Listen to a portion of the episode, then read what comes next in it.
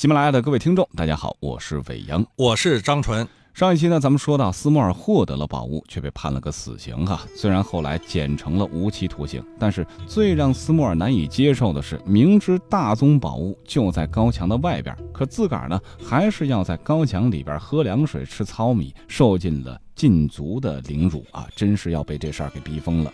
可是过了没多久，好像时机又到了。斯莫尔说。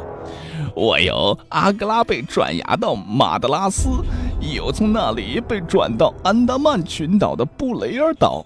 岛上白种人囚犯很少，又因为我一开始就表现得不错，不久就受到了特殊的待遇。在海瑞厄特山路的好望城里，我得到了一间自己居住的小茅屋，很是自在。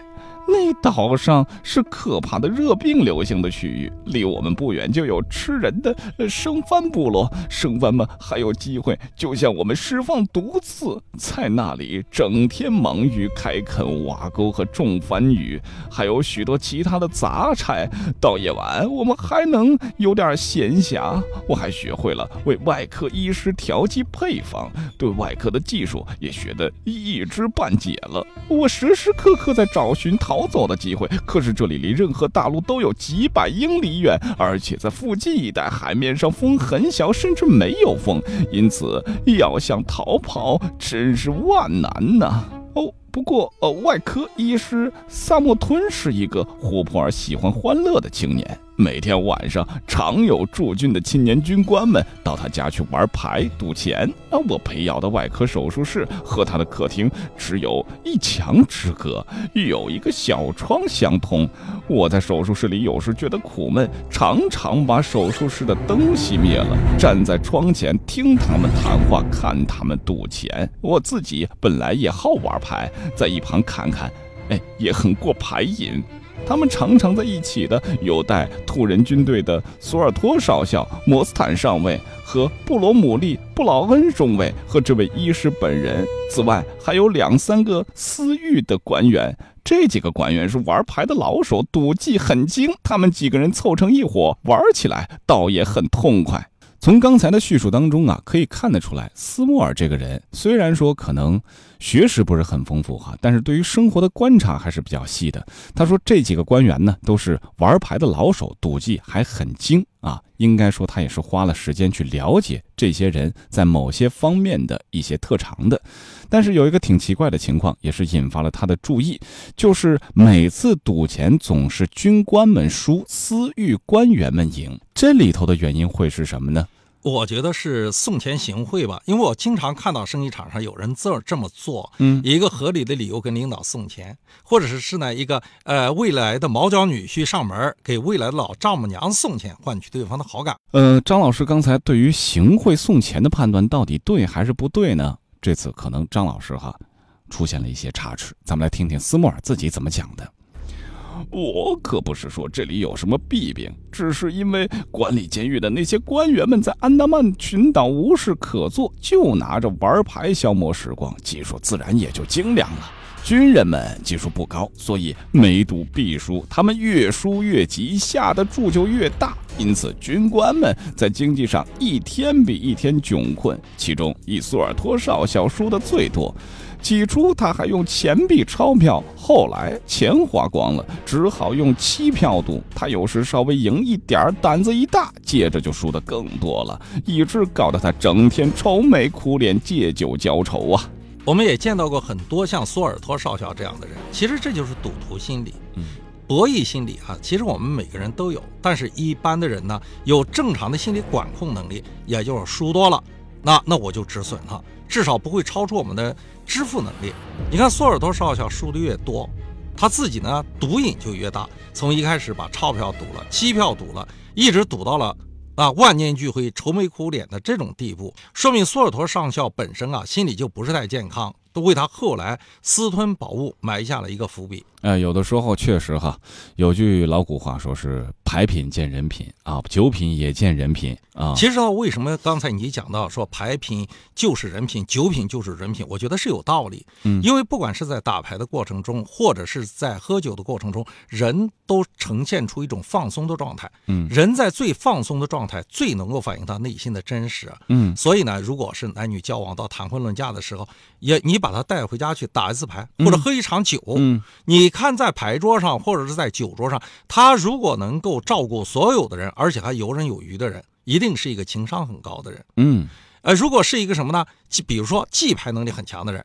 婚后记仇的能力一定也很强。嗯，如果是一个出牌犀利、攻击性很强，这个人啊，一定是不会照顾其他人感受的人。嗯，所以是牌品、酒品就是人品。是哈，打牌如果是一味的去攻击，或者说是展现自己的技术，这可能是一个自我炫耀或者是以自己为中心的人。对啊，斯莫尔接着说了，有一晚，他输的较往常更多了。当时我正在茅屋外边乘凉，他和莫斯坦上尉缓步回营。他们两人是极要好的朋友，每天形影不离。这位少校正在抱怨他的赌运不佳。经过我的茅草屋的时候，他和上尉说：“莫斯坦怎么办？我可毁了，我得辞职了。”上尉拍着他肩膀说：“老兄，没有什么了不起，比这更糟糕的情况我也有过。可是我只能听到这些，可是这已经够让我动脑筋的了。”两天之后，当索尔托少校正在海滨散步的时候，我趁机走上前去和他说话。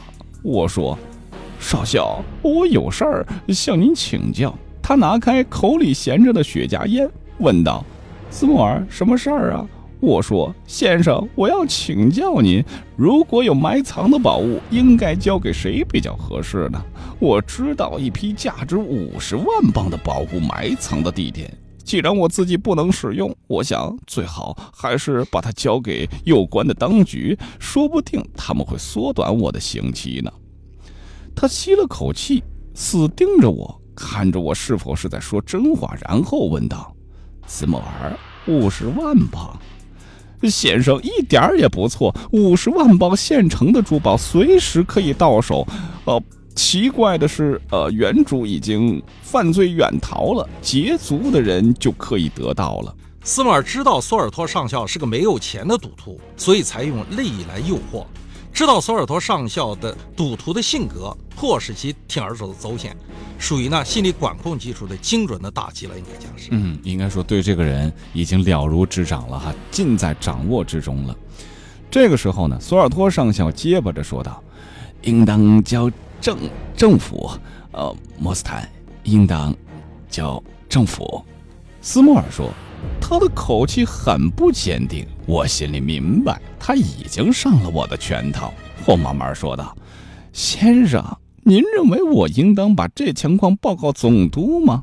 哎，你先不要忙，否则你就会后悔。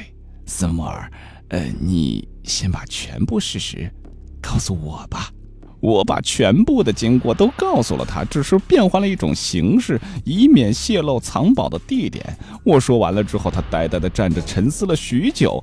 由他嘴唇的颤动，我就看得出，在他的心里正在进行着一场激烈的思想斗争。你看，索尔托在听到斯莫尔讲到了五十万英镑的时候，是死死地盯住他的眼睛。斯莫尔也从索尔托嘴唇的颤动，能够看出他心底里正在进行着激烈的思想斗争。其实呢，我们说孕语中必然会形于外，那一个人内心的所思所想，一般一定会通过他的表情啊，能够呈现出来。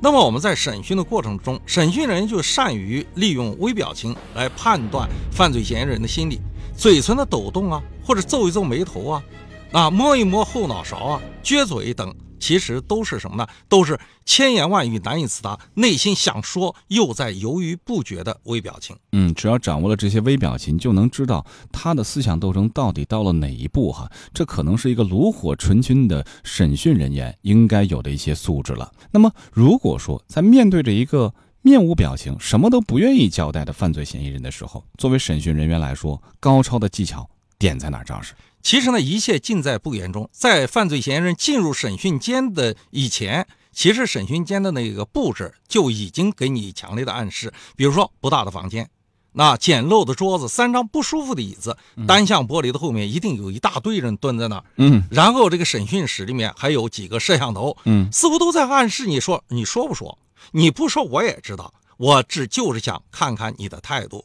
那犯罪嫌疑人到了这个审讯室以后，那有些人他确实跟你讲的一样，那他不讲话。其实说老实话，作为这些犯罪嫌疑人，到了审讯人员初审的时候，说话的不多，啊，缄默的不少。在审讯的时候叫做什么呢？叫心理阻抗。嗯那心理阻抗怎么办呢？你看啊，审讯开始了，审讯人盯着犯罪嫌疑人的眼睛，问他说：“你当时用什么杀人的？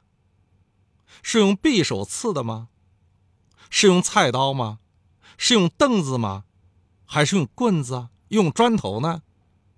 其实你会发现，当这个案子已经被发现的时候，那么死者怎么死的？那实际上，行政人员马上就已经知道了，他为什么要问你用什么样的工具啊？是匕首吗？明白。用菜刀吗？用凳子吗？用棍子吗？他一点点的问你。嗯那你想，犯罪嫌疑人知道我是用什么凶器把对方刺倒的，还是击打倒的？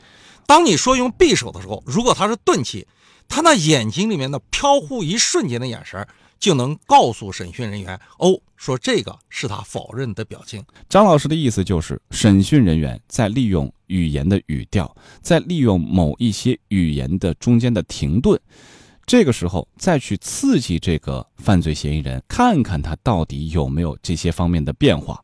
那么一旦有了变化之后，抓住了可能就是重要的信息点。当你说到了这个东西确确实实是他手上的用以杀人的凶器的时候，会有恐惧。嗯当这个审讯人员偏离了原有的这个案情，做了自己的臆想的时候，有意的出现偏差的时候，对方是有欣喜的，嗯他甚至会有自责等等其他的表情。你要像这样的情况的话，眼睛一搭，基本上都可以做成什么呢？做成表情包，对吧？他的蔑视是什么？他说马上接下来再进一步审讯，基本上他不说也不行了。可以判定一点啊，就是对于审讯人员来说，你再是有天大的本事，再好的这个表情控制能力，你心理上所有的这些变化，从你的微表情里面，我一定能够判断得到，除非你是个面瘫。对，有时候我们讲没口供，其实就是口供。嗯，所以斯莫尔一看到索尔托上校的颤抖的嘴唇啊，就说他的心理矛盾斗争已经到了十分激烈的地步。果不其然，这个时候索尔托上校最后说了：“这事儿关系重要，你先不要对任何人说一个字儿，让我呃想一想，再呃告诉你怎么办。过了两夜，他和他的朋友摩斯坦上尉在深夜里提着灯来到我的茅屋。他说：“斯莫尔，我请摩斯坦上尉来了，再听一听你亲口说说那故事。”我照以前的话又说了一遍。索尔托说：“听着倒像是实话，还值得一干吧。”说完之后，摩斯坦上尉是点了点头。这会儿，苏尔托又说了：“斯莫尔，咱们这么办，我和我的朋友们把你的事情研究以后，我们认为这个秘密是属于你个人的，不是政府的事儿，这是你个人的私事儿，你有权做任何处理。现在的问题是，你要多少代价呢？假若我们能够达成协议，我们也许同意带你办理，至少要带你调查一下。”他说话时极力表现冷静和不在乎的样子，可是他的眼色里显露出了兴奋和贪婪。我也故作镇静，可是内心也是同样的激动。我说道：“论到代价，在我这样的处境，只有一个条件，我希望你们协助我和我的三个朋友恢复自由，然后同你们合作，以五分之一的宝物作为对你们两人的报酬。”听完这句话，他哼了一声，他说：“五分之一，这个不值得一半。”我回应说：“算来每人也有五万镑呢。”摩斯坦又回复说：“可是我们怎么能够恢复你们的自由呢？你要知道，你的要求是绝对办不到的。” 我说，这个并没有什么困难，我已考虑的十分成熟了。所困难的就是我们得不到一只适于航行、一只适于航行的船和足够的干粮。在加尔各答和马德拉斯，合用的小快艇和双桅快艇多得很。只要你们弄一只来，我们夜里一上船，把我们送到印度沿海任何一个地方，你们的义务就算是尽到了。他说：“只有你一个人还好办。”我于是说：“少一个也不行。我们已经立誓了，四个人生死不离。”他于是讲：“摩斯坦，你看，斯莫尔是个守信的人，他不辜负朋友，咱们可以信任他。”摩斯坦又回应说：“真是一件肮脏的事儿啊！可是像你所说，这笔钱可真能解决咱们的问题。”索尔托接着说：“斯莫尔，我想我们只好表示同意了。”可是我们需要先试一试你的话是否真实。你可先告诉我藏箱的地方。等到定期轮船来的时候，我请假到印度去调查一下。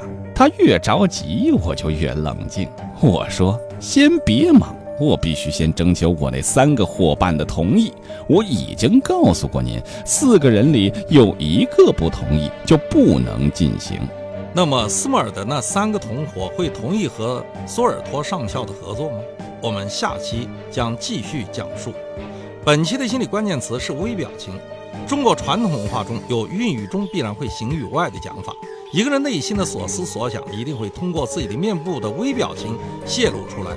尽管有些微表情最短可以持续到二十五分之一秒，但是就在那下意识的一瞬间，你可能就已经把自己给出卖了。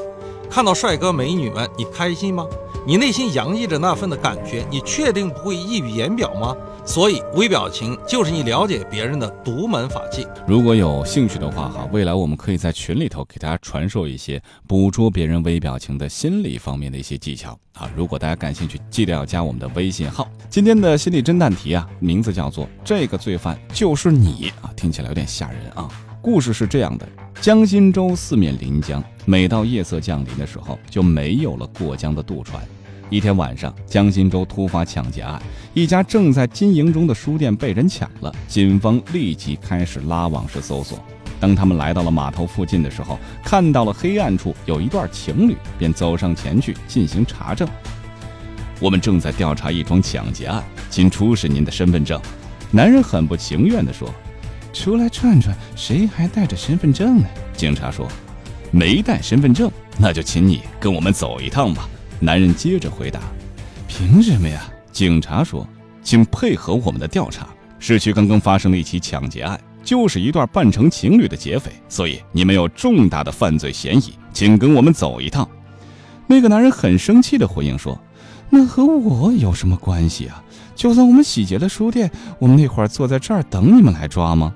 警方立即就给这对男女铐上了手铐，原因到底是什么呢？欢迎各位给出您的答案，在节目的下方来留言。同时，还是要记得添加我们的节目粉丝群，添加贝克街二百二十一号房东的微信，微信的具体号码是 f 二 m s 幺零幺，在群里咱们一块儿探讨剧情，给出答案。喜欢节目的话呢，要订阅《福尔摩斯探案集》第一季《凝视生命的黑箱》。咱们下期再会。